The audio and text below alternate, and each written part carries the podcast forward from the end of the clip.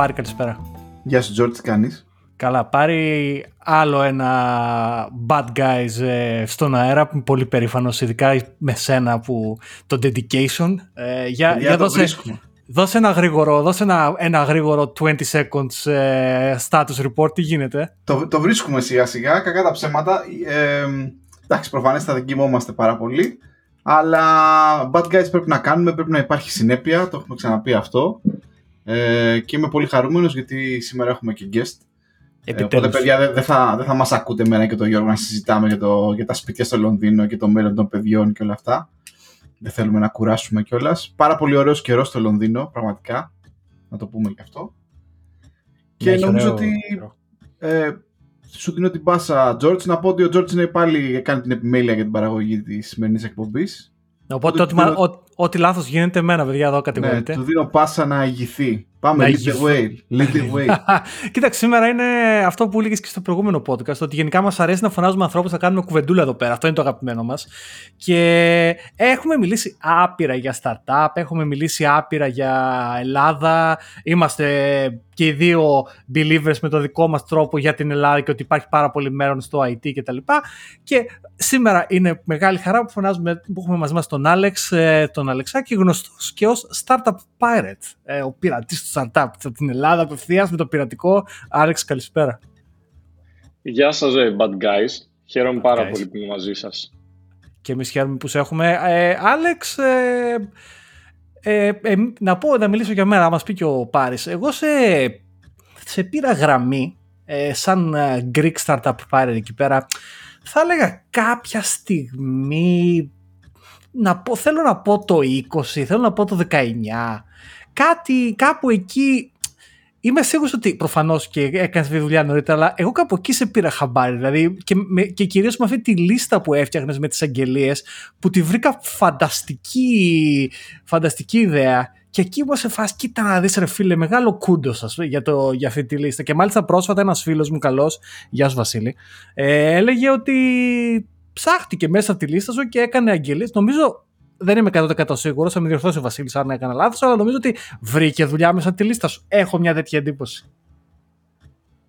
Να πω και εγώ ότι, συγγνώμη, να πω και εγώ ότι ακριβώς με τον ίδιο τρόπο ε, ε, ακολούθησα τον Άλεξ και μου άρεσε πάρα πολύ αυτό που έκανε και πάντα ντρεπόμουν γιατί θέλω να το ρωτήσω, να πω ρε φίλε, αυτή τη λίστα που ποστάρεις, αυτό το Excel γίνεται να, να το βάλουμε σε μια βάση, να φτιάξουμε ένα API κάτι εκεί πέρα να παίξουμε μαζί του και πάντα ντρεπόμουν να το ρωτήσω, αλλά τέτοιου είδους project τα οποία ουσιαστικά βοηθάνε την αγορά εργασίας έχουν ιδιαίτερη θέση στην καρδιά μου. Δηλαδή, μου αρέσουν πάρα πολύ και πάντα ήθελα να φτιάξω ένα για τη μικρή κοινότητα των Java προγραμματιστών και ακόμα δεν έχω φτιάξει.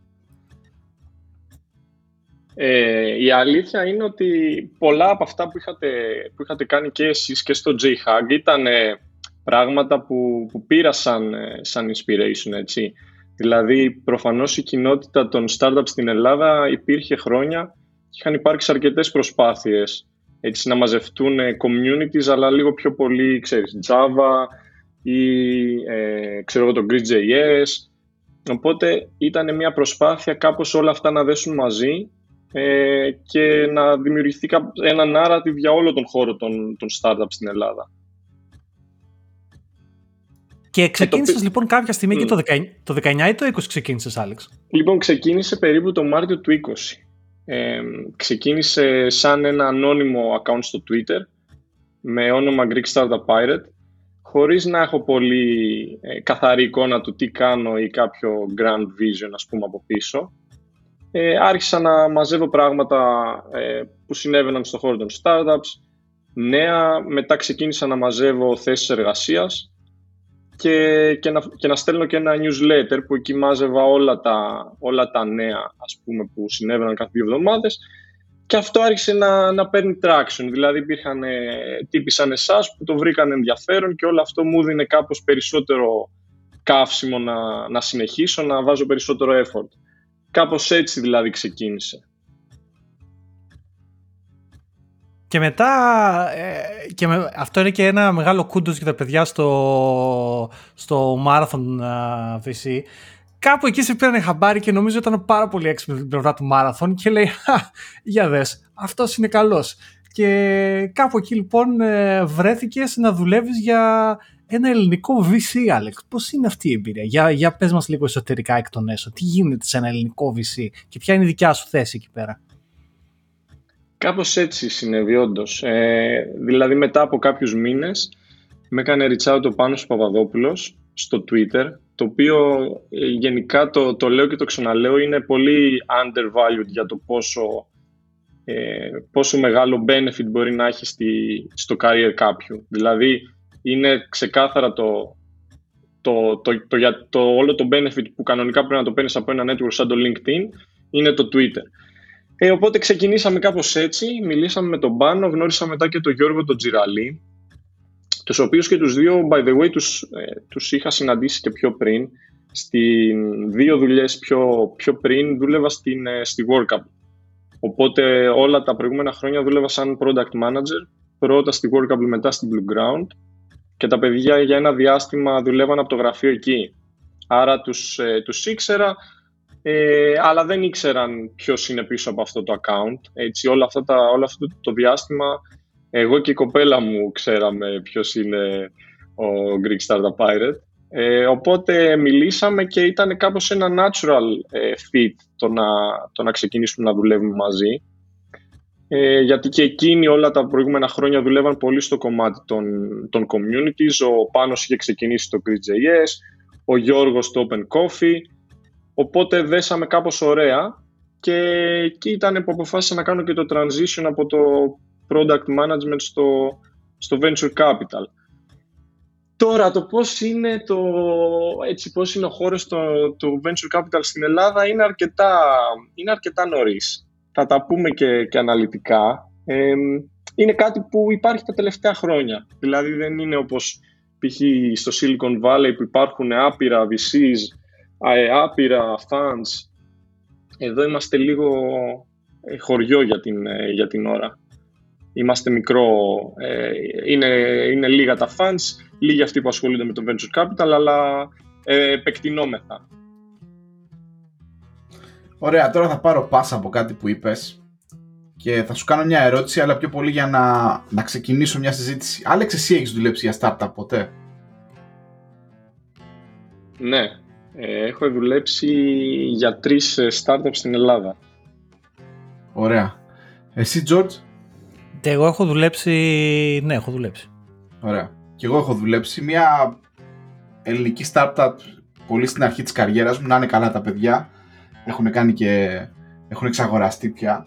Αλλά τότε δεν ήμουν αρκετά όριμος, πιστεύω, για να, για να κρίνω. Ήταν και μάλιστα και από τη startup προτού υπάρξει το οικοσύστημα ε, στην Ελλάδα.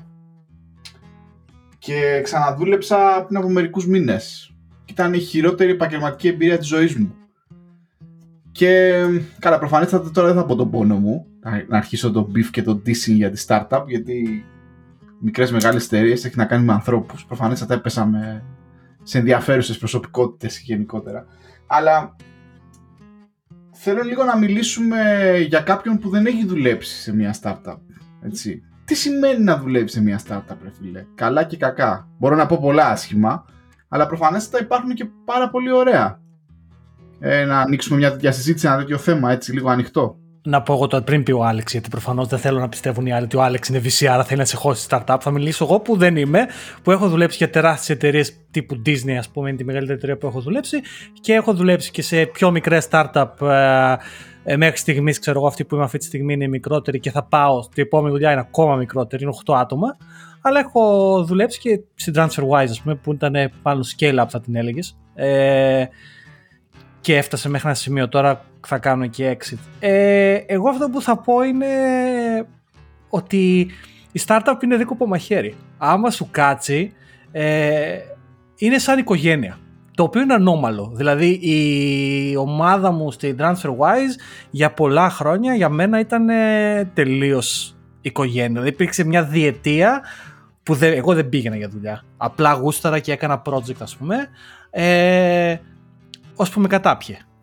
Ε, και κάπου εκεί ας πούμε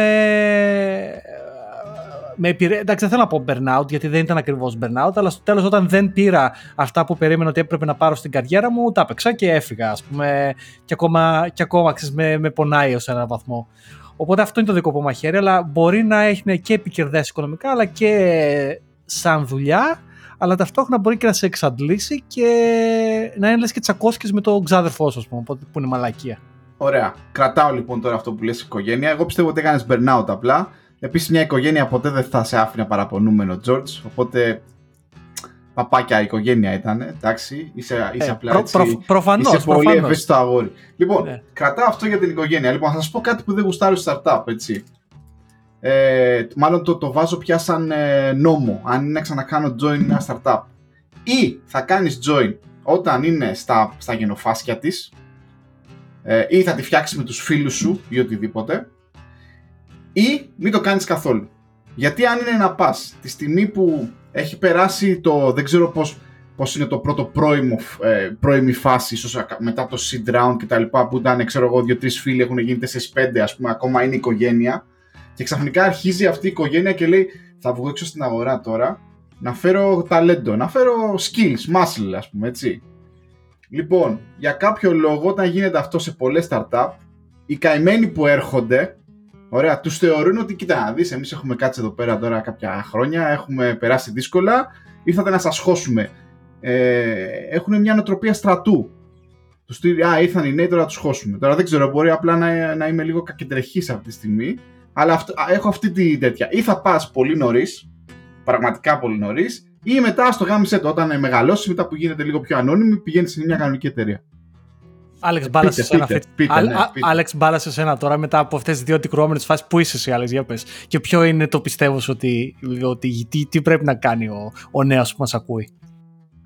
Λοιπόν, εγώ εκτός από startups Έχω δουλέψει και σε ένα μεγάλο corporate, ένα FMCG όταν ήμουν στο Λονδίνο και στο ενδιάμεσο δούλεψα και σε, ένα, σε μια συμβουλευτική. Οπότε δεν έχω τεράστια εμπειρία και από το χώρο του tech ειδικά που, που μιλάμε περισσότερο, δηλαδή scale-ups που ανέφερες πριν, George. Είναι δίκοπο μαχαίρι από την έννοια ότι δεν είναι για όλους. Δηλαδή, ε, έχεις πολλά πράγματα να πάρεις σε ένα περιβάλλον, ειδικά όπως είπε και ο Πάρης πριν, που είναι λίγα άτομα. Δηλαδή, ε, έχεις πολύ ownership, βλέπεις πολλά διαφορετικά πράγματα. Κοίτα, για, για να πας σε μια startup πρέπει να το νιώθεις λίγο και δικό σου όλο αυτό, το, αυτό που φτιάχνεις.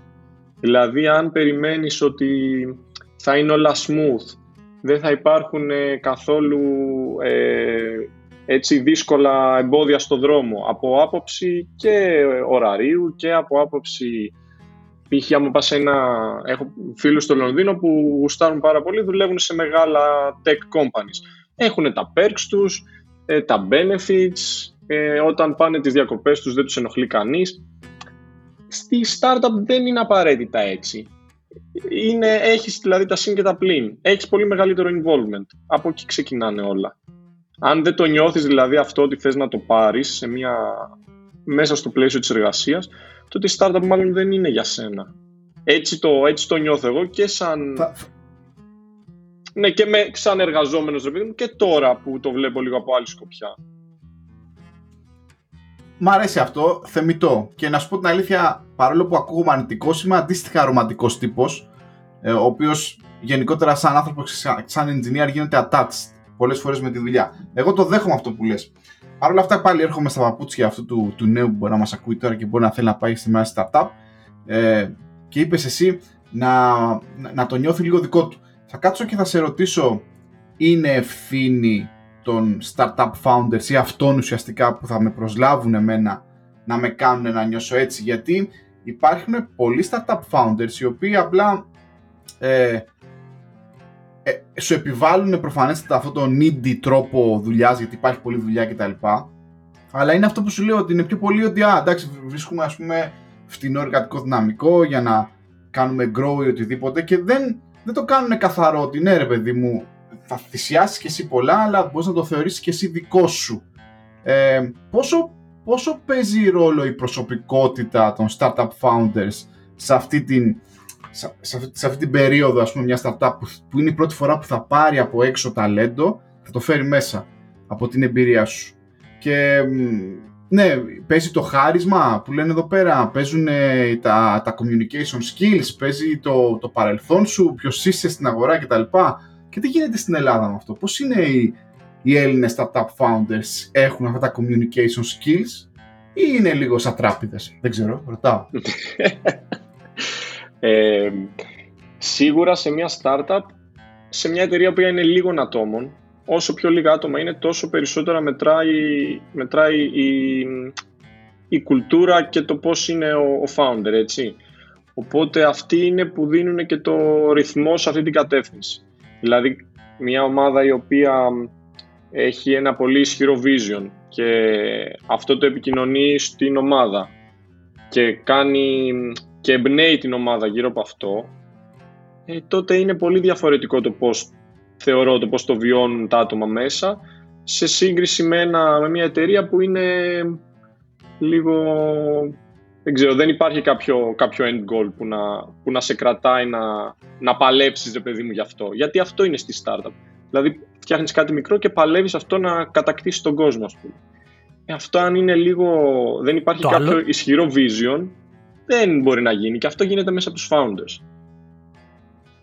Πες, George, και, και πολύ, πολύ σημαντικό που μιλάμε, που μιλάμε για το vision, αλλά θα πω το εξής το άλλο που το αντιμετώπισα σχετικά πρόσφατα. Ε, το, το vision είναι το νούμερο ένα, συμφωνώ. Αν δεν υπάρχει vision ξεκάθαρα ευθύς, τρόπος που πάμε, τι κάνουμε και όλα τα υπόλοιπα ενασύμματα, δεν θα έχει επιτυχία startup. Δεν είναι θέμα υπαλλήλων. Δηλαδή, πραγματικά δεν θα έχει επιτυχία. Είναι, είναι άκυρο, φύγει. Αν δεν υπάρχει συγκεκριμένο one dimensional target. Δηλαδή, τα successful startups που έχω δει και από κοντά αλλά και από φίλους μου είναι αυτό το πράγμα. Οι founders είναι τελείως one dimensional, δηλαδή σε τι πράγμα θέλουν να πετύχουν. Το άλλο όμως που είναι εξίσου σημαντικό ε, είναι τα stocks τα shares, τέλος πάντων οι μετοχές που σου δίνει η εταιρεία. Και δεν είναι μόνο ο αριθμός των μετοχών που θα σου δώσει η εταιρεία, γιατί κατά ψέματα οι μετοχές είναι και λίγο τυράκι. Δεν μπορείς να βασίζεις. Δηλαδή θα συμβούλευα τους πάντες, μην πας με λιγότερα λεφτά ελπίζοντας ότι τα. Και στα, γιατί με τα stocks δεν αγοράζεις πατάτες. Δηλαδή είναι, άμα σου βγει, τέλεια. Αλλά αυτό θα είναι μετά από 5-6 χρόνια. Δηλαδή, πώς να σου πω, αυτό είναι ένα, ένα στοίχημα. Αλλά αυτό που είναι σημαντικό με τα stocks and shares και νομίζω ότι πολλοί άνθρωποι δεν τα ξέρουν και το μαθαίνουν σαν και εμένα μετά κατόπιν εορτή αφού πάθεις, είναι να δεις αυτό το vesting period. Έτσι. Και δηλαδή ουσιαστικά μια εταιρεία θα πει: Άλεξ, σε γουστάρουμε, θα σου δώσουμε 3.000 μετοχέ ε, στα, 4, στα 4 χρόνια. Ωραία. Δεν σημαίνει ότι με το που μπήκες θα πάει 3.000 μετοχέ. Σημαίνει ότι θα τις πάρεις σιγά σιγά. Το σιγά σιγά όμως έχει διαφορά. Γιατί το industry standard, ας πούμε, είναι 25% τον πρώτο χρόνο που λέγεται cliff και μετά κάθε χρόνο παίρνεις από λίγο. Οποιαδήποτε εταιρεία δεν κάνει αυτό το απλό πράγμα, ε, θα έλεγα φύγετε, την πάτησα εγώ και σας το λέω. Αλλά τα λέμε όλα αυτά. Στην Ελλάδα υπάρχει το νομικό πλαίσιο και υπάρχει ο τρόπος όλα αυτά τα πράγματα να γίνουν απλά νόμιμα και να τα χρησιμοποιήσουν τα startups για να κάνουν attract κόσμο και ο κόσμος πιστεύεις έχει την κουλτούρα να τα εκτιμήσει αυτά; Υπάρχει το, το πλαίσιο και τώρα πρόσφατα έγινε και λίγο πιο ξεκάθαρο και μπήκε ένα συγκεκριμένο, νομίζω είναι 15% capital tax gains στα, σε οτιδήποτε gains έχεις από πωλήσεις ε, μετοχών. Το ερώτημα είναι, όπως είπες, ότι αυτό είναι κάτι το οποίο στο δίνουν στην αρχή. Προφανώς πρέπει να ψάξεις όλα τα, τα διάφορα terms να βεβαιωθείς ρε παιδί μου ότι είναι αυτό που λες, ότι έχει ένα one year cliff και μετά κάθε πότε κάνουν vest. Ε, είναι όλα αυτά πράγματα που τα οποία πρέπει να τα γνωρίζεις. Επίσης, το άλλο το οποίο εμένα μου έγινε ξεκάθαρο σύντο, γρήγορα, είναι ότι δεν πας ρε παιδί μου σε startup άμα θες να, να βγάλεις λεφτά. Δηλαδή, άμα θες να, σε ένα, σε ένα scale-up ε, big tech company, μάλλον θα βγάλεις περισσότερα λεφτά από το αν θα πας σε ένα small startup, έτσι. Οπότε πάλι το δένουμε με το, με το vision και το, όλο το journey που θες να πάρεις κάνοντας join ένα, ένα startup. Το ownership που έχεις... Ε, Alex, εσύ Alex, συγγνώμη τώρα, με έκανες trigger, με έκανες trigger, δεν μπορώ. Δηλαδή μου λες τώρα, κάτσε κάτσε, θα το, να το, πώς να το πω ευγενικά. Εγώ, εγώ ακούω αυτό που λες, έτσι, το δέχομαι. Το δέχομαι και μου αρέσει που τα λες έτσι απλά και ωραία Εγώ, ας πούμε, τώρα που είμαι 40 χρονών, ρε φίλε, και έχω δύο παιδιά, που επί της ουσίας έχω και κάποιες ανάγκες οικονομικές. Επί της ουσίας μου λες in my face ότι δεν είσαι το target group, ρε φίλε, για μια startup. Άσχετα το αν γουστάρεις ή όχι, αν είσαι την προσωπικότητά σου ή όχι. Είναι ότι κατά πάσα πιθανότητα δεν θα μπορέσει το startup να πληρώσει για την οικογένειά σου. Όχι, ρε πάρε. Κοίτα, όχι, άκου λοιπόν, πιστεύω έχω κατάλαβε. Έχω τώρα, Τζόρτζ, έχω Αγχώθηκε. Κάτσε. Όχι, κοίταξε. Εγώ πιστεύω ότι αυτό ήθελα, ήθελα με αυτόν τον τρόπο να φέρω έτσι προβοκατόρικα το, yeah. το age, ε, την ηλικία, ας πούμε. Και αν εγώ και άνθρωποι σαν και εμένα και τον Γιώργο που έχω πάει στα 40 ή ο, ο Τζόρτζ, ναι, ε, έχουμε ελπίδες να βρεθούμε και να δουλέψουμε ξέρω, ξανά σε ένα startup. Κοίταξε, άκου, εγώ πιστεύω ότι κατάλαβε θέλει να πει ο Άλεξ. Αυτό που θέλει να πει ο Άλεξ προφανώς είναι ότι δεν πας σε startup για να βγάλεις λεφτά τώρα, αυτή τη στιγμή. Δηλαδή δεν πας να πεις, γιατί άμα θες να πάρεις 100 χιλιάρικα και 150 χιλιάρικα μισθό, δεν, τα καθαρι, δεν θα τα καθαρίσει σε startup αυτά τα λεφτά. Πας σε startup πιστεύοντας το vision και πιστεύεις ότι βγαίνοντας το vision θα βγάλεις πολλαπλά λεφτά αλλά πότε, σε 5 χρόνια, σε 10 χρόνια.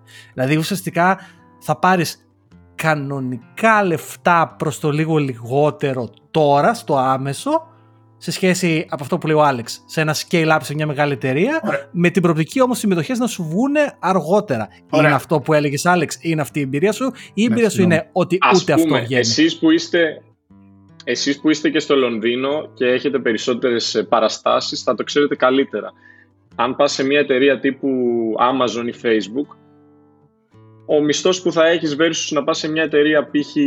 TransferWise όταν ξεκίναγε, υπάρχει ένα gap φαντάζομαι, έτσι. Ναι, δεν δουλεύουμε για αυτές τις εταιρείες, Alex, δηλαδή δεν δουλεύουμε σε funk. Ε, αυτές νομίζω τις βάζουμε, είναι στο top of the range. Νομίζω ότι εγώ και ο George δεν, ε, δεν είμαστε αυτό το, στη δειγματοληψία, δεν, δεν ανήκουμε εκεί. Είμαστε οι average Joe άνθρωποι, έτσι. Θα μας βρεις ε, up και down ας πούμε αλλά ναι, δεν έχουμε στο βιογραφικό μας Google, Facebook και Amazon ή τουλάχιστον ε, για την ώρα.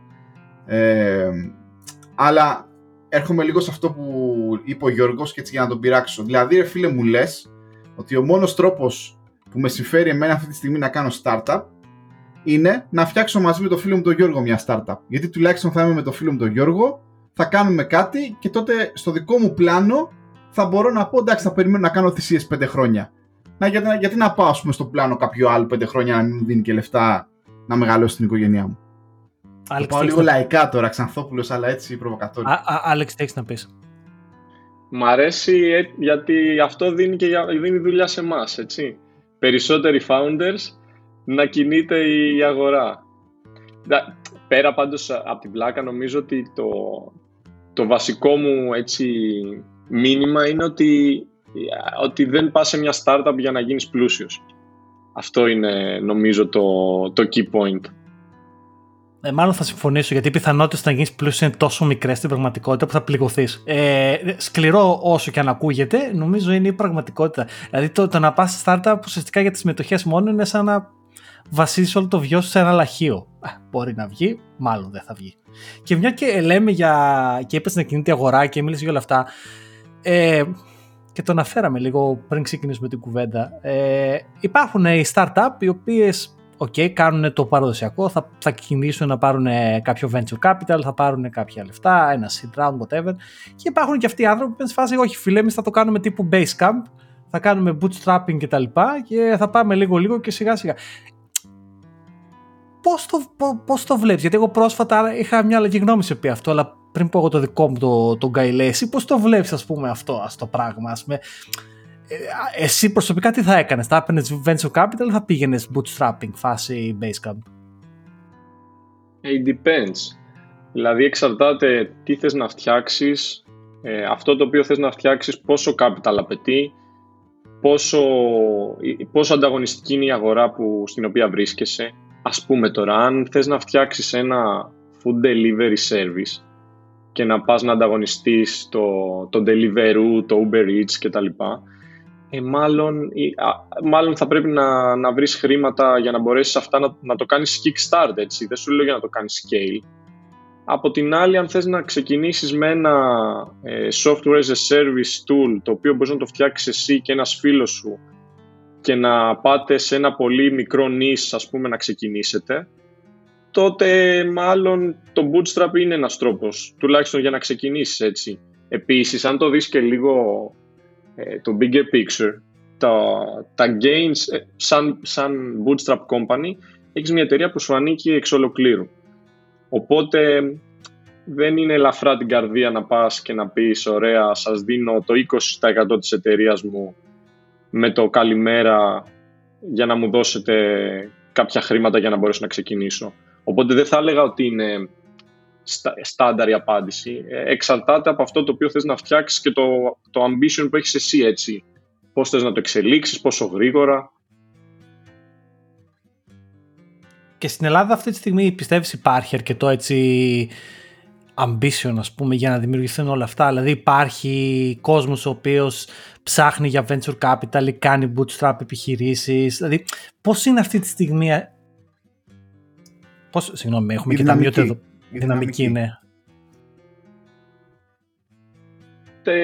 η δυναμική αν τη συγκρίνεις με λίγα χρόνια πριν το Δέλτα είναι τεράστιο.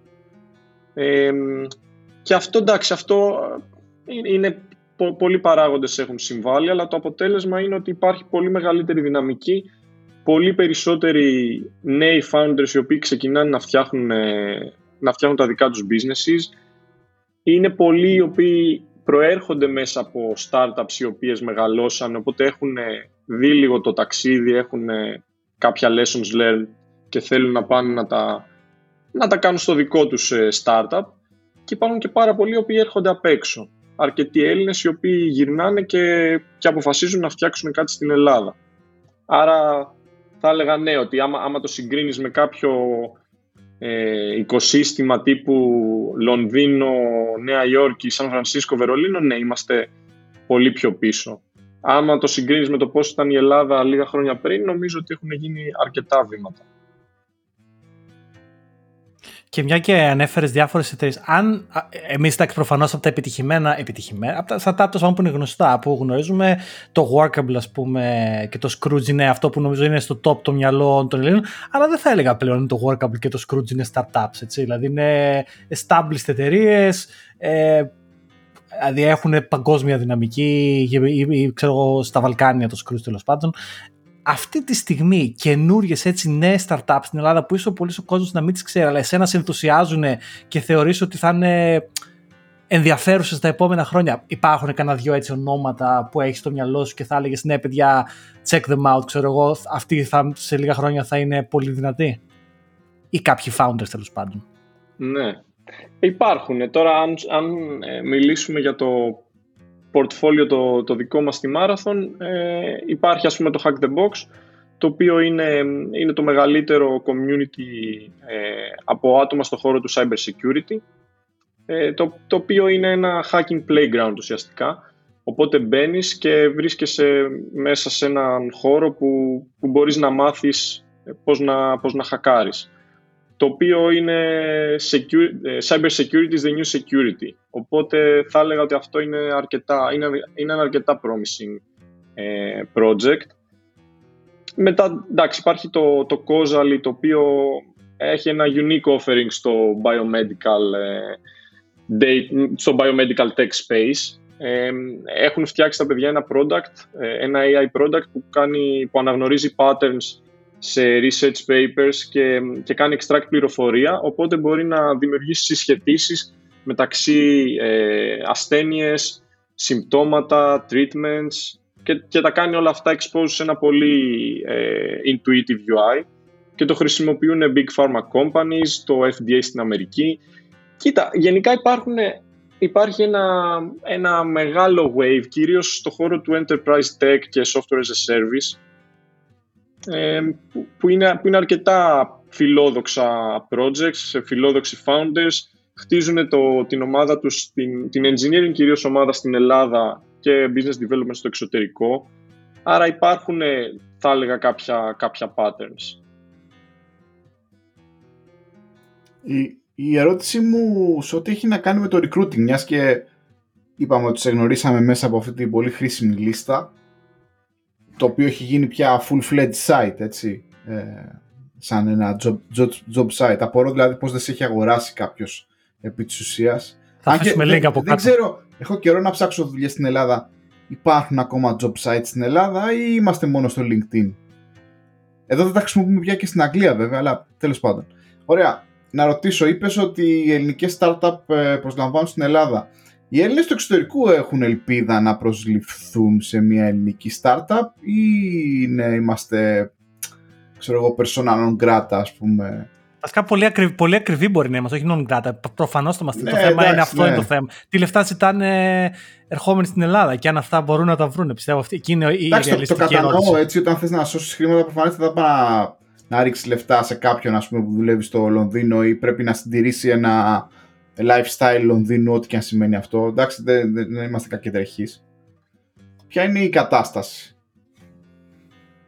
Ε, υπάρχουν πολλά παιδιά και, και φίλοι δικοί μου που δουλεύουν από το Λονδίνο για παράδειγμα σε startups με Έλληνες founders.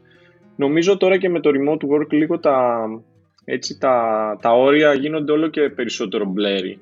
Δηλαδή το που δουλεύεις και για ποια εταιρεία δουλεύεις και ότι εσύ είσαι based ξέρω εγώ στο Βερολίνο και οι founders είναι Έλληνες με τη μισή ομάδα στην Ελλάδα, την άλλη μισή στο, στην Αγγλία, ε, όλα αυτά θα παίζουν όλο και, όλο και πιο συχνά. Αλλά ναι, για να σου απαντήσω στην ερώτηση, ξέρω και έχω αρκετά παραδείγματα από τέτοιους ανθρώπους. Ε, ε, και, οι δηλαδή, founders σας, τουλάχιστον στο... Ναι.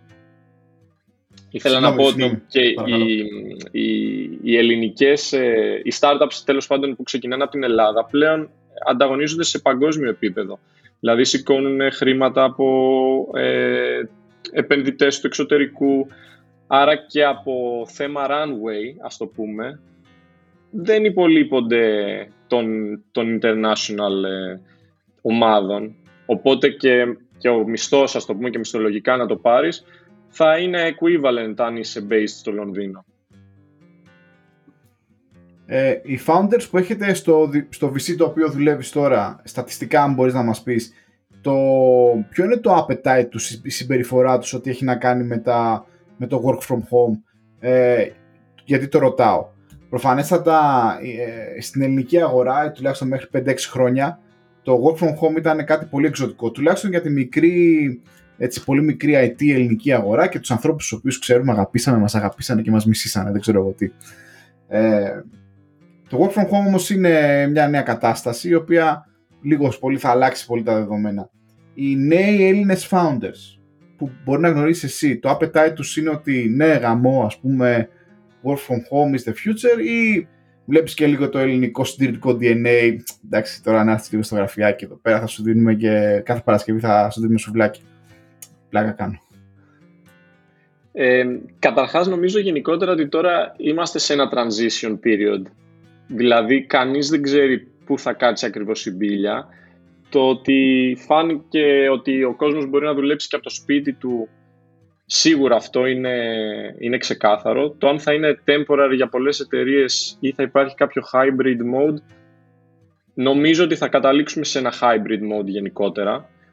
Τώρα στην Ελλάδα, ας πούμε στο δικό μας το portfolio υπάρχουν εταιρείες όπως η NetData και το LearnWords που ήταν remote first εξ αρχής θεωρώ ότι όλο και περισσότερες εταιρείες και όλο και περισσότεροι founders θα πηγαίνουν προς αυτό το, προς αυτό το μοτίβο. Θα ακολουθήσουν το, το, global, το global trend κατά κάποιο τρόπο. Τώρα το θέμα της κουλτούρας που ανέφερες, ε, ναι, θα είναι ένα interesting ε, thing to see τα επόμενα χρόνια. Δηλαδή αυτό που λες το λίγο το, το θέμα του trust εγώ το έχω συναντήσει στο, στο παρελθόν. Σίγουρα υπάρχει σε κάποιο βαθμό. Το κατά πόσο όλο αυτό θα αλλάξει μέσω της πανδημίας remains to be seen. Νομίζω γενικά πάντως ότι η ψαλίδα κλείνει όσο περνάνε τα χρόνια. Δηλαδή οι κουλτούρες αρχίζουν λίγο και ενοποιούνται, ας το πούμε. Δεν ξέρω εσείς τι, πώς το βλέπετε που είστε και, και στο Λονδίνο.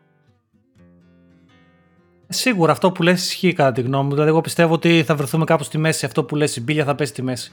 Δηλαδή, σίγουρα θα υπάρξουν πάρα πολύ περισσότερες εταιρείες οι οποίες είναι remote first, αλλά πιστεύω στην μεγάλη πλειοψηφία τους τα πράγματα θα είναι, ξέρω εγώ, τρεις ε, σπίτι, δύο γραφείο, κάτι τέτοιο.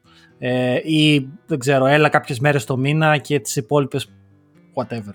Ε, αλλά η ερώτηση, η, η, καλή, η άλλη ερώτηση που είναι στο δικό μου το μυαλό, πόσες γυναίκες έχετε όμως founders, δηλαδή, OK, okay, τα είπαμε όλα αυτά, αλλά ξέρεις, δυστυχώς ο κόσμος μας είναι δυστυχώς ανδροκρατούμενος. Υπάρχουν γυναίκες founders στο portfolio και γενικά στην Ελλάδα και ναι. Υπάρχουν, ε, υπάρχουν γυναίκες founders. Ε, στο, στο δικό μας το portfolio ε, η ομάδα του Lenses έχει, ε, έχει female founder. Σίγουρα πρέπει να γίνει καλύτερη δουλειά, έτσι. Ε, στο χώρο του, της τεχνολογίας γενικότερα, δυστυχώς, η πλειοψηφία των founders είναι άντρες. Οπότε νομίζω ότι όλοι έχουμε, ένα, έχουμε δρόμο να διανύσουμε, ας το πούμε, για να, για να κλείσει αυτή η ψαλίδα. Και να βλέπουμε όλο και περισσότερες γυναίκες οι οποίες να κάνουν lead ομάδες, έτσι, όχι μόνο founders, να είναι και ε, ας πούμε engineering leads, ε, product leads. Αλλά βλέπω, ε, πάρα πολύ. βλέπω και πολλές... Βλέπω και πολλές ομάδες οι οποίες ε, όλο και περισσότερο υπάρχουν founders που στέλνουν βλέπω, βλέπω αρκετά decks τα οποία έχουν ε, γυναίκες founders. Οπότε νομίζω ότι αυτό όλο και, όλο και βελτιώνεται.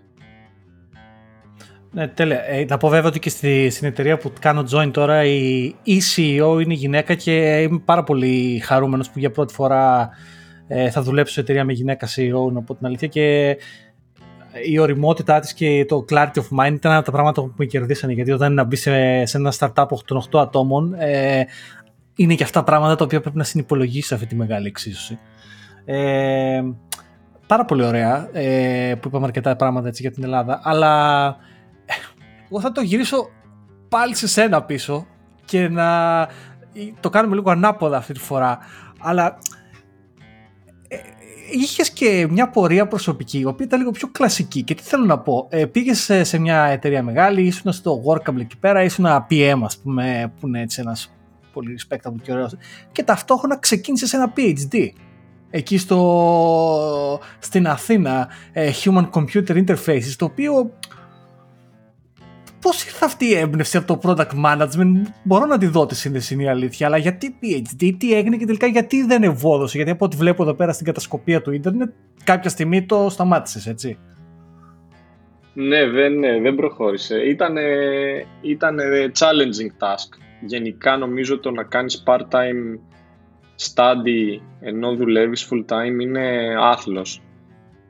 Οπότε δεν, ε, μετά από 1,5 χρόνο περίπου δύο το, το σταμάτησα. Αυτό τώρα ναι, ήταν ένα διδακτορικό που ξεκίνησα στο Human Computer Interaction. Αυτό που προσπαθούσα να κάνω είναι να, να ποσοτικοποιήσω κάπως τα, τα συναισθήματα των χρηστών όταν αλληλεπιδρούν με ένα interface. Γενικά είχα μία λόξα εδώ και καιρό το κατά πόσο μπορώ να παντρέψω την τεχνολογία με το, ε, με το, με το, με το affective computing λέγεται ο όρος, δηλαδή πώς μπορείς να καταλάβεις τα συναισθήματα του χρήστη στο πλαίσιο της αλληλεπίδρασής του με την τεχνολογία. Και υπήρχε ένα, πολύ, ένα wave από καινούρια ε, wearables που βγαίνανε, που, δια, το, ήταν μια κάσκα που το έβαζε στο κεφάλι σου και μπορούσες να, να καταλάβεις πράγματα που όσον αφορά το attention, τα συναισθήματα κάποιου χρήστη. Οπότε προσπάθησα να το κάνω αυτό, να κάνω ένα deep dive και να, να μπω λίγο πιο βαθιά μέσα στο χώρο. Αλλά ναι, ήταν ε, long shot το, το project και μετά από ένα διάστημα το, το, το σταμάτησα. Αλλά όχι ότι το μετάνιωσα. Ξέρεις, ήταν λίγο πιο πολύ conflict. Εκείνη την περίοδο με, το, με τη δουλειά μου και στο workable δεν, δεν προλάβαινα. Γενικά όσο, και ξέρεις γιατί το, το, το, το, αναφέρω έτσι, δεν θέλω να σε φέρω σε δύσκολη θέση, αλλά ε, ε, ξέρεις γιατί το αναφέρω; Γιατί ένα, ένα σημαντικό πράγμα το οποίο δεν το συζητάμε αρκετά στο startupping και όλο αυτό το σκηνικό είναι το να ξέρεις πότε πρέπει να κάνεις quit ένα project. Πότε το παρατάς ένα project. Πότε ξέρεις ότι this is not it, ξέρω εγώ. Ε, ξέρεις, δεν είναι ο κατάλληλος χρόνος, δεν, δεν, κάτι δεν έγινε. Ξέρεις, ποια είναι αυτά τα πράγματα που σε οδηγούν σε αυτή, σε αυτή το, την απόφαση; Το καλύτερο είναι να κάνεις quit γρήγορα. Ε, το πόσο γρήγορα είναι, είναι υποκειμενικό, αλλά αν βλέπεις ότι κάτι δεν τραβάει για τον οποιοδήποτε λόγο, καλύτερα να το, να το σταματάς. Και αυτό το, μου έχει συμβεί πολλές φορές και με διάφορα side projects που, που ξεκίναγα κάτι και τελικά δεν έκανε ποτέ take off. Προσπαθούσα πάντα να το, να το κόβω γρήγορα. Βέβαια θα μου πεις εκεί, αν δεν προσπαθήσεις, είναι και το compounding που λένε, ότι αν δεν προσπαθήσεις να δώσεις όλο και περισσότερο χρόνο σε κάτι, δεν θα καταλάβεις ποτέ αν, ε, αν θα δούλευε. Ναι, είναι, είναι δύσκολη απόφαση αυτή είναι η αλήθεια. Ε, τέλεια. Οπότε τελειώνει και το PhD και βέβαια έκανες και το άλλο, ο Άλεξ. Ήρθες και από τα δικά μας τα λιμέρια για ένα χρόνο. Ήσουν και ένα χρόνο Λονδινάκι. Ένα, έκανες το μεταπτυχιακό εδώ στο Λονδίνο. Πώς ήταν η εμπειρία του Λονδίνου για σένα, ε, Ήταν life changing. Στο Λονδίνο έμεινα περίπου δύο χρόνια. Ένα χρόνο για σπουδές και ένα χρόνο μετά που δούλευα. Και ήταν ένα τρομακτικό exposure σε διαφορετική κουλτούρα, ε, άνθρωποι, στο κομμάτι της δουλειάς πολύ περισσότερο ambition από αυτό το οποίο έβλεπα ε, στην Ελλάδα. Νομίζω ότι για τον οποιονδήποτε είναι σημαντικό το να φεύγει λίγο από τη βολή του και από το μέρος που έχει μεγαλώσει και να δοκιμάζει διαφορετικά πράγματα. Το, αυτό μπορεί να είναι ε, σπουδές, μπορεί να είναι δουλειά. Ε, για μένα ήταν ναι, ήταν η είσοδος σε ένα, στον χώρο κυρίως των startups, γιατί εκεί άρχισα να παλεύω με διάφορους φίλους που, ε, που ήταν software engineers να, να δοκιμάζουμε διάφορα projects. Τελικά κανένα δεν έκανε take off, αλλά ήταν και αυτό το οποίο με έφερε στο, στο χώρο του product management. Δηλαδή, κλασικά μετά τις ε, σπουδές ξεκίνησα να κάνω κάτι το οποίο ήταν πιο σχετικό με αυτό το οποίο είχα σπουδάσει και τότε ε, ο hot ε, όρος ήταν πληροφοριακά συστήματα. Ε, δεν ξέρω αν χρησιμοποιείται ακόμα ε, κατά κόρον. Αλλά τότε ναι, ξεκίνησα να δουλεύω σε, σε, σε ένα μεγάλο FMCG στο department των information systems που είχαν και κάναν διάφορα βαρετά πραγματάκια του στυλ ERP, digital transformation κτλ. Οπότε το γεγονός ότι ήμουνα στο Λονδίνο ε, σε ένα σπίτι με προγραμματιστές και φτιάχναμε διάφορα side projects και νομίζαμε ότι θα κάνουμε την επόμενη cool startup, κάπως με βοήθησε μετά στο, στο transition. By the way, τίποτα από αυτά δεν, τα, δεν έκανε take off, αλλά κατάλαβες, ήταν part of the journey για να καταλήξεις εκεί. Και τι σε έκανε να γυρίσεις στην Ελλάδα, ε, δεν είδες φως στο Λονδίνο ή άλλοι λόγοι ας πούμε προσωπικοί; Ναι, ήταν, ήταν κυρίως προσωπική. Ήταν και μια περίοδος που ήθελα να αλλάξω δουλειά, έψαχνα να πάω σε ένα πιο startup περιβάλλον. Ε, ήταν και καλοκαίρι, υπήρχαν και διάφοροι προσωπικοί λόγοι, οπότε λέω φύγαμε και γύρισα στην Ελλάδα και δούλεψα σε ένα startup που ε, ασχολιόταν με mobile marketing τότε και ναι, και έμεινα, έμεινα κάποιους μήνες εκεί, μετά έκανα ένα γρήγορο transition σε, σε μια συμβουλευτική. Πάλι είδα ότι δεν, δεν ήταν για μένα όλο αυτό. Και ξαναγύρισα, ναι, μετά ξανά πήγα στη Workable και ξεκίνησα σαν product manager. Άλεξ, ξέρεις τι, τι μου αρέσει πάρα πολύ. Και πάρτο από έναν άνθρωπο ο οποίος, του οποίου η καριέρα ήταν κάπως γραμμική αλλά αυτό που μου αρέσει στη δικιά σου την ιστορία είναι ότι έχεις κάνει reinvent τον εαυτό σου cada δύο φορές τουλάχιστον έτσι. Δηλαδή δεν είναι. Δεν ξέρω, ο κόσμος που τα ακούει. Ε, ε, δηλαδή δεν είναι άντε απλό. Πες άντε από product manager, ας πούμε αυτό το mindset ε, και το digital transformation πριν από αυτό, μετά να πας να κάνεις κάτι ε, για το ουσιαστικά human resources related που έκανες αυτή τη λίστα με τις δουλειές και αυτό την, το ανάλυση ουσιαστικά και τώρα να πας εγώ πιο σε σε, ένα venture capital και να ξέρεις να κάνεις... Πώς είναι αυτή η ιδέα στο μυαλό ενός ανθρώπου να κάνει reinvent τον εαυτό του; Δηλαδή πάλι εκεί υπάρχει κάποιος φόβος ή είναι ένα natural thing απλά συμβαίνει και δεν το καταλαβαίνεις καν; Η απάντηση είναι side projects. Δηλαδή στο, στο δικό μου το journey so far όλες οι αλλαγές έχουν προκύψει μέσα από side projects τα οποία είχα ξεκινήσει χωρίς να είμαι σίγουρος για το τι πάω να κάνω και αυτό μετά κάπως με οδήγησε σε ένα πιο full-time role. Δηλαδή και το transition σε product manager προέκυψε μέσα από ένα mobile game το οποίο φτιάχναμε εκείνη την περίοδο. Οπότε πάλευα εγώ πιο πολύ με το product, το user experience. Ε, το γούσταρα πάρα πολύ και λέω ποια είναι η πιο κοντινή δουλειά να το κάνω σε full-time δουλειά; Ε, μάλλον product manager. Οπότε και αυτό κάπως με αυτόν τον τρόπο προέκυψε. Και τώρα το, το Venture Capital προέκυψε μέσα από το Startup Pirate, που και το Startup Pirate ήταν ένα, ξεκίνησε σαν ένα side project, πάλι χωρίς να, δεν ήταν ότι το ξεκίνησα θέλοντας να κάνω αυτό το transition, το ξεκίνησα και κάπως προέκυψε naturally.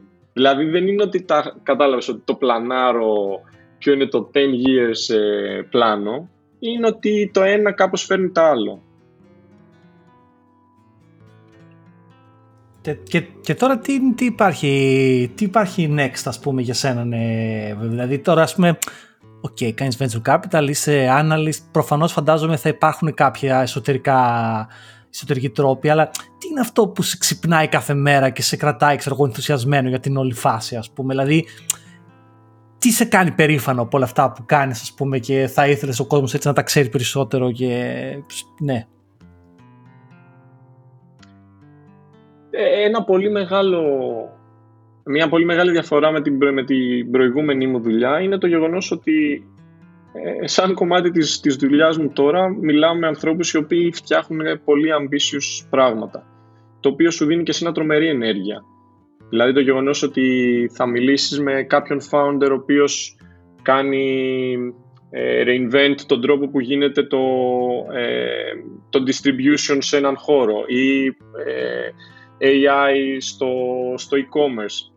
Ε, παίρνεις πολύ ενέργεια μέσα από τις συνομιλίες με τους, ε, με τους founders. Για μένα αυτό είναι πολύ σημαντικό. Και επίσης, σίγουρα το ότι, το ότι μπορώ να δουλεύω με, με ομάδες και κάπως την εμπειρία την προηγούμενη που έχω σε θέματα, παράδειγμα product management and growth και να την φέρνω στο day to day και να δούμε πώς μπορούν οι ομάδες αυτές να, να go to the next level ας πούμε μέσα από αυτό και για μένα είναι σίγουρα πολύ rewarding.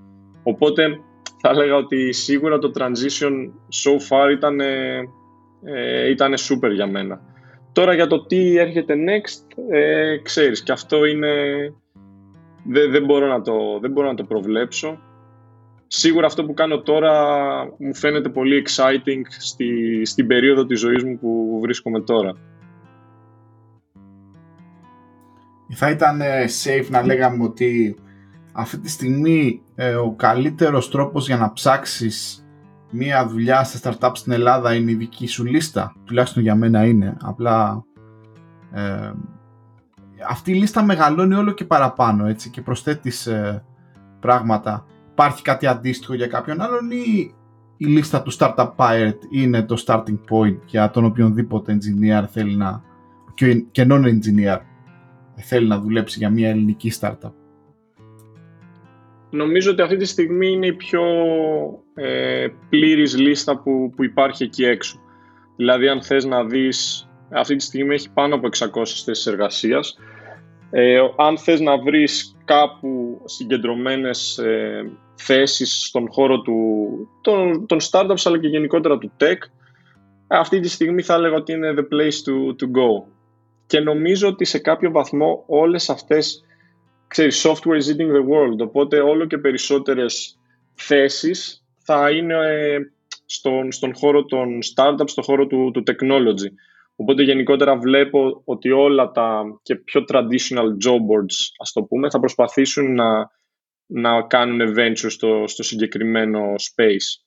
Αλλά ναι, θα έλεγα αυτή τη στιγμή αν, ε, αν αν ψάχνει κάποιος για, για θέση στο συγκεκριμένο industry, είναι το, το μέρος για να το βρεις. Έρχονται σε σένα πια οι startup, μάλλον που δεν ξέρεις να σου πούνε «Α, κοίτα να δεις υπάρχουμε εδώ πέρα, πάρε μερικά jobs» ή actively εσύ σκανάρεις ας πούμε το οικοσύστημα όπως αρέσκομαστε να λέμε. Ποια είναι η διαδικασία; Γενικότερα η, η λίστα αυτή εμένα μου αρέσει πάρα πολύ, δηλαδή, το, το θεωρώ σαν ε, έκανες ένα κοινωνικό έργο, ε, το, το, το παρέχεις δωρεάν και δεν στο λέω έτσι για να σε καλοπιάσω, οτιδήποτε βοηθάει την έβρεση εργασίας, ιδιαίτερα σε μια μικρή αγορά όπως είναι η Ελλάδα, για μένα είναι θετικό. Ε, και από το πουθενά κάποιος να σου δίνει έτσι μασημένη τροφή, είναι πάρα πολύ σημαντικό και ούτε να σου ζητάει, ξέρω εγώ, να του πουλήσει την ψυχή σου, ούτε να τον πληρώσει, ούτε τίποτα.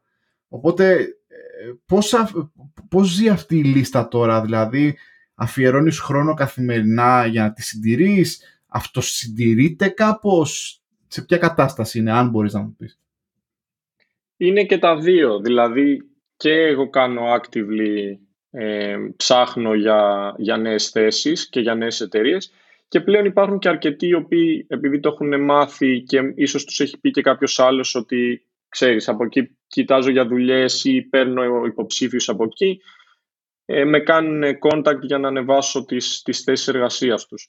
Οπότε αυτή τη στιγμή θα έλεγα ότι είναι a bit of both.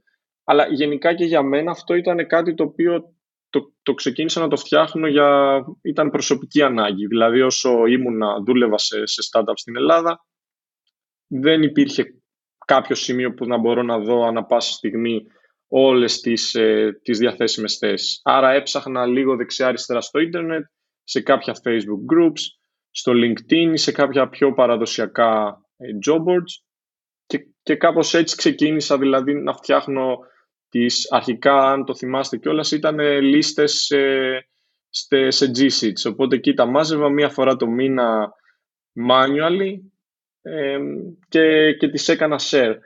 Τώρα ευτυχώς βρέθηκε, με λυπήθηκε ένας ε, φίλος που με έβλεπε κάθε μήνα να, να τις βάζω στα, στα εξελόφυλλα και με βοήθησε να το κάνουμε λίγο, να την αυτοματοποιήσουμε κάπως την, τη διαδικασία αυτή. Οπότε τώρα κάθε δύο-τρεις μέρες τρέχουμε ένα job και ψάχνει ε, στο ίντερνετ για όλες τις, τις θέσεις εργασίας που υπάρχουν σε, σε κάποιες εταιρείες Γύρω σε 150 εταιρείες κάνουμε track αυτή τη στιγμή. Ε, και αυτό μεγαλώνει εβδομάδα με τη βδομάδα. Ε, Άλεξ, ένα πράγμα που έχω εγώ τώρα κοντά στην καρδιά μου, γιατί η μικρή μου ξαδερφή είναι σε μια φάση τέτοια. Ε, ευκαιρίες για internships στην Ελλάδα υπάρχουν για ανθρώπους που είναι στο τρίτο έτος, στο τέταρτο έτος όπως είναι η ξαδερφή μου ε, για τα λοιπά. Ε, ε, η λίστα σου είναι ένα μέρος για αυτούς τους ανθρώπους στα πανεπιστήμια μέσα να βρουν κάποιες πρακτικές εργασίες για το καλοκαίρι κτλ. Άγγιξες τώρα ένα πολύ ε, αγαπημένο μου θέμα. Υπάρχουν κάποιες θέσεις εργασίας που είναι για, για interns, αλλά είναι λίγες. Οπότε αυτό είναι κάτι το οποίο πρέπει να κάνουμε όλοι, όλο, όλο το space κάπως να, να γίνει λίγο πιο familiar με τον, ε, με τον όρο internship, τι σημαίνει, πώς μπορεί αυτό να πραγματοποιηθεί ε, πιο πρακτικά. Επίσης, ε, και εγώ στην Αγγλία όταν ξεκίνησα να δουλεύω, ξεκίνησα σαν intern. Δηλαδή δεν είναι απαραίτητα ότι πρέπει να γίνει σε, σε συνδυασμό με κάποιο πανεπιστήμιο, οπότε να συνεννοηθείς, να είναι οι φοιτητές δεύτερο, τρίτο έτος, τέταρτο, που προφανώς είναι πολύ χρήσιμο και εκεί αλλά είναι applicable και για αυτούς οι οποίοι μόλις έχουν τελειώσει τις σπουδές τους και ψάχνουν να κάνουν το πρώτο τους βήμα. Σίγουρα μια εταιρεία η οποία είναι αρκετά μικρή, ίσως και να μην είναι πολύ applicable το να, το να σπαταλήσουν κάποιους μήνες, δύο-τρεις μήνες για να κάνουν train έναν, έναν intern, αν το βλέπουν έτσι εντελώς ευκαιριακά. Αλλά νομίζω τώρα που γίνονται όλο και περισσότερες εταιρείες μεγαλώνουν και φτάνουν έτσι στο επίπεδο του scale-up ας πούμε και είναι 80-100 plus άτομα, εκεί θεωρώ ότι θα έχει πολύ νόημα το να επενδύσουν να φέρουν interns μέσα στη, στην εταιρεία και, και στη Workup που ήμουν και στη Blue Ground είδα πολύ value από το να έρχονται έτσι νέοι άνθρωποι και να, μαθαίναμε και εμείς από αυτούς. Δηλαδή τα βλέπαμε, ε, όλα τα βλέπανε με ένα πολύ πιο φρέσκο μάτι. Άρα θα έλεγα ότι, ότι πρέπει όλο και περισσότερες εταιρείες να μπουν μέσα σε αυτό το, το mindset. Ε, εδώ θα ήθελα να πω ότι επειδή τώρα είσαι και σε μια πολύ καλύτερη θέση δουλεύοντας για ένα VC, πιστεύω και θέλω να ελπίζω τα ελληνικά VC να, να όχι να πιέζουν, να, να δίνουν τις αντίστοιχες συμβουλές έτσι ώστε να δημιουργηθεί αυτή η κουλτούρα του internship και για να το πω και λίγο πιο λαϊκά και θα πω μια μικρή ιστορία εδώ πέρα ε, δεν μιλάμε για σκλαβοπάζαρο γιατί εντάξει είμαστε και λίγο Έλληνες γενικότερα ο, ο, ο Έλληνας γενικότερα επιχειρηματίας είναι και λίγο παράξενος τώρα μην κρυβόμαστε πίσω από το δάχτυλό τους θα, θα ήταν πάρα πολύ ωραίο η ελληνική startup κοινότητα να, να χτίσει κουλτούρα internship, paid internship, ε, ό,τι και αυτό συνεπάγεται. Ε, και να πω ότι ήμουν αρκετά τυχερός, παρόλο που κράζω, κράζω, κράζω. Το 2001 λοιπόν, ε, όντας, σπουδάζοντας στην Αγγλία σε bachelor ε, με, με λεγόμενο sandwich course, οπότε ένα χρόνο έπρεπε να βγω έξω και να δουλέψω πριν τελειώσω το τέτοιο. Βρέθηκα λοιπόν εντελώς τυχαία ε, σε μεγάλες εταιρείες της Ελλάδας τότε ε, ως intern στην Intracom. Να είναι καλά οι άνθρωποι. Βέβαια δεν έκατσα πολύ γιατί ήταν και πάρα πολύ μακριά να πηγαίνεις εκεί πέρα και δεν πληρώθηκα κιόλας για τον πρώτο μήνα. Αλλά μετά πήγα στην, ε, όποιος την θυμάται, τη Singular ή Delta Singular και να είναι καλά οι άνθρωποι γιατί πέρασα τους 11-12 μήνες ε, της ζωής μου τότε, ας πούμε το 2001 ως ε, στο τρίτο έτος ήταν οι μήνες οι οποίοι μου αλλάξαν την καριέρα. Με κάνανε καλύτερο φοιτητή, οι άνθρωποι με πληρώνανε κανονικά μισθό έμαθα πάρα πολλά και δεν μπορώ να σταματήσω να με ευγνώμων. Δηλαδή στην Ελλάδα του 2001 με τις 4-5 εταιρείες τότε πληροφορικής κοίτα να δεις που υπήρχε. Οπότε ίσως να το περάσουμε και σαν ένα κοινωνικό μήνυμα ας πούμε. Startup founders ας πούμε αν μας ακούτε γιατί ακούτε τον Alex δεν ξέρω εγώ τι.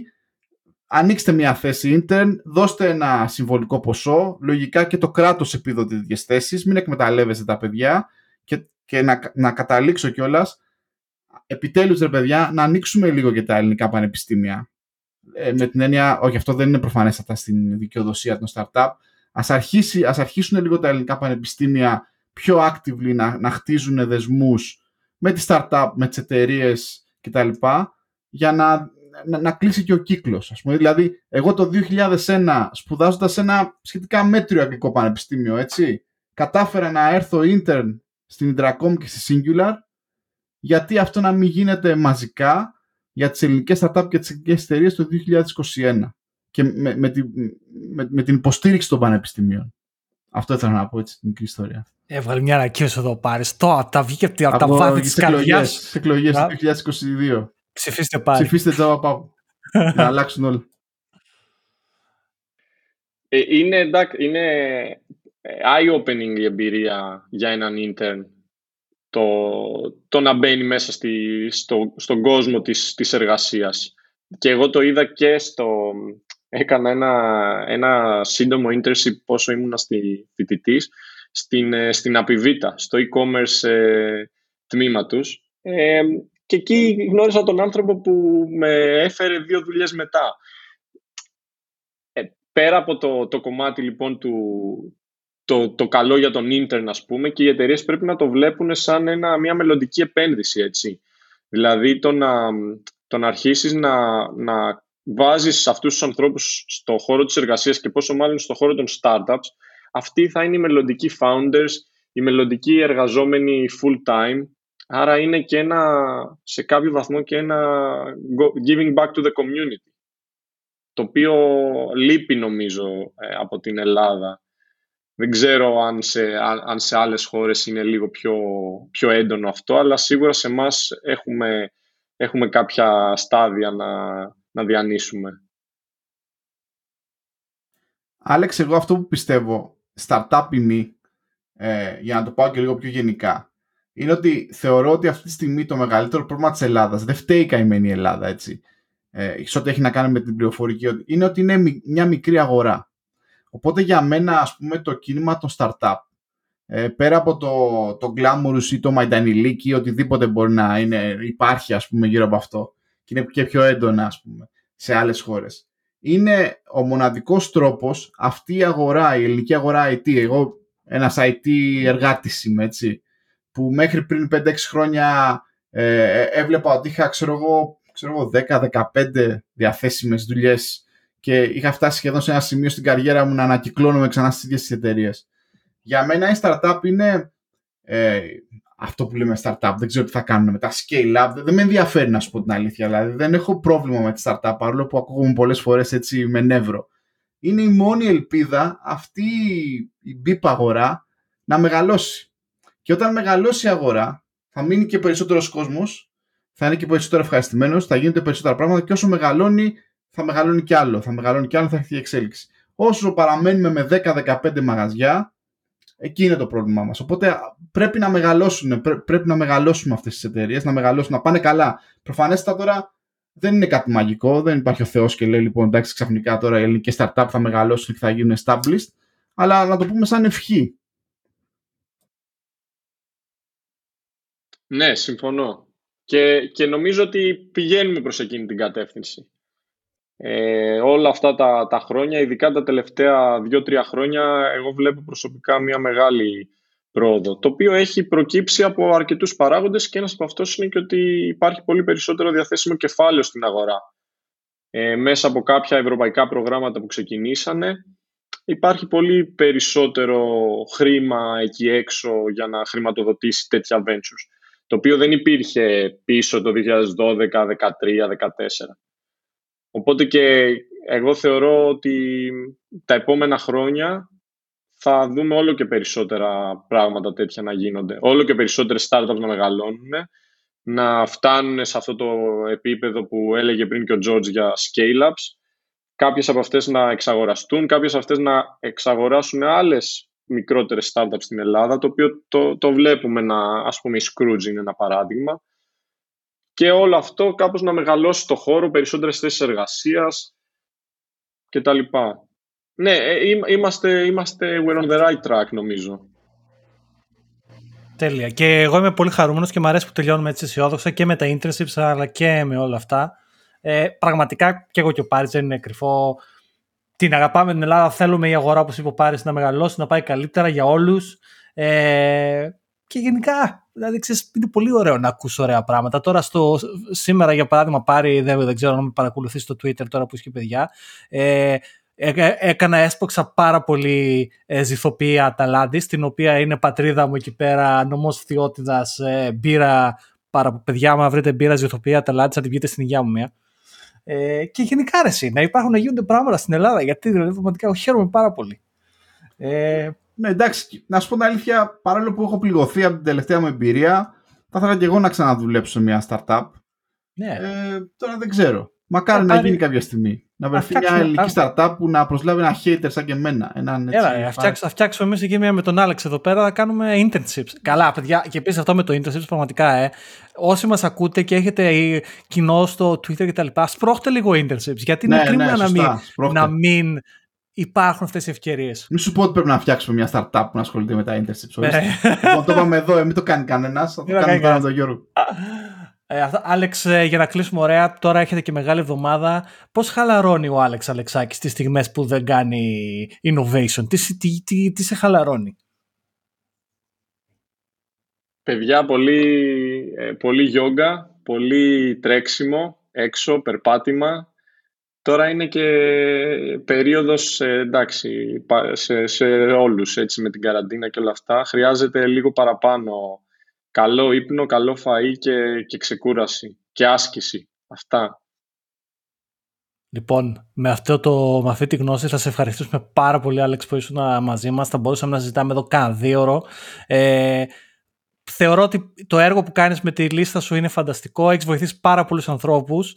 Ε, όσοι ακούσατε την εκπομπή και έχετε κάποιο γνωστό που βοηθήθηκε από τον Άλεξ, αν εσείς ο ίδιος ή η ίδια βοηθήκατε τον Άλεξ, αφήστε μας ένα μήνυμα είτε στο site είτε στο Twitter. Ε, πραγματικά η λίστα σου είναι επιτελεί έργο, όπως είπε και ο Πάρης, και σε ευχαριστούμε που ήσουν μαζί, μαζί μας. Το Στείλτε στον Άλεξ ένα καφεδάκι. Αν δεν θέλετε να στείλετε στον Άλεξ, στείλτε σε εμάς να το πιούμε στην υγεία του. Α, θα το πιούμε εμείς και το. Ναι. Αν στείλει καφεδάκι, θα το στείλουμε εμείς για το. το στείλτε στους bad guys, γιατί εγώ δεν πίνω καφέ. Άλεξ, Άλεξ, γιατί τα αφήσει για το τέλος εκπομπής αυτό, ρε, Άλεξ, και το λες έτσι; Θα, θα, θα... Για... Ε, έχει, έχει χρόνια να, αυτό; ξεκινήσουμε. Ναι, ναι, έχει είμαι... χρόνια αυτό; Είμαι τσάι, είμαι Άγγλος, δεν είμαι oh. του καφέ. Άρα, είδατε παιδιά που βγάζει η Ελλάδα. Λοιπόν, ε, πάρει καλό απόγευμα. Ε, εμείς με, με καφέ κλασικά, ο Άλεξ και με το τσαγάκι. Για χαρά. Ευχαριστώ πολύ, ε, παιδιά. Ε, Άλεξ, ευχαριστούμε πάρα πολύ. Συνέχισε έτσι και, και εμείς οι Bad Guys ό,τι μπορούμε να κάνουμε, να βοηθήσουμε κιόλας για τη λίστα. πραγματικά σε ευχαριστεί νομίζω μεγάλο μέρος της ε, κοινότητας και να είσαι καλά που το κάνεις αυτό. George, τα λέμε την επόμενη εβδομάδα εμείς. Για χαρά πάρει. Γεια χαρά.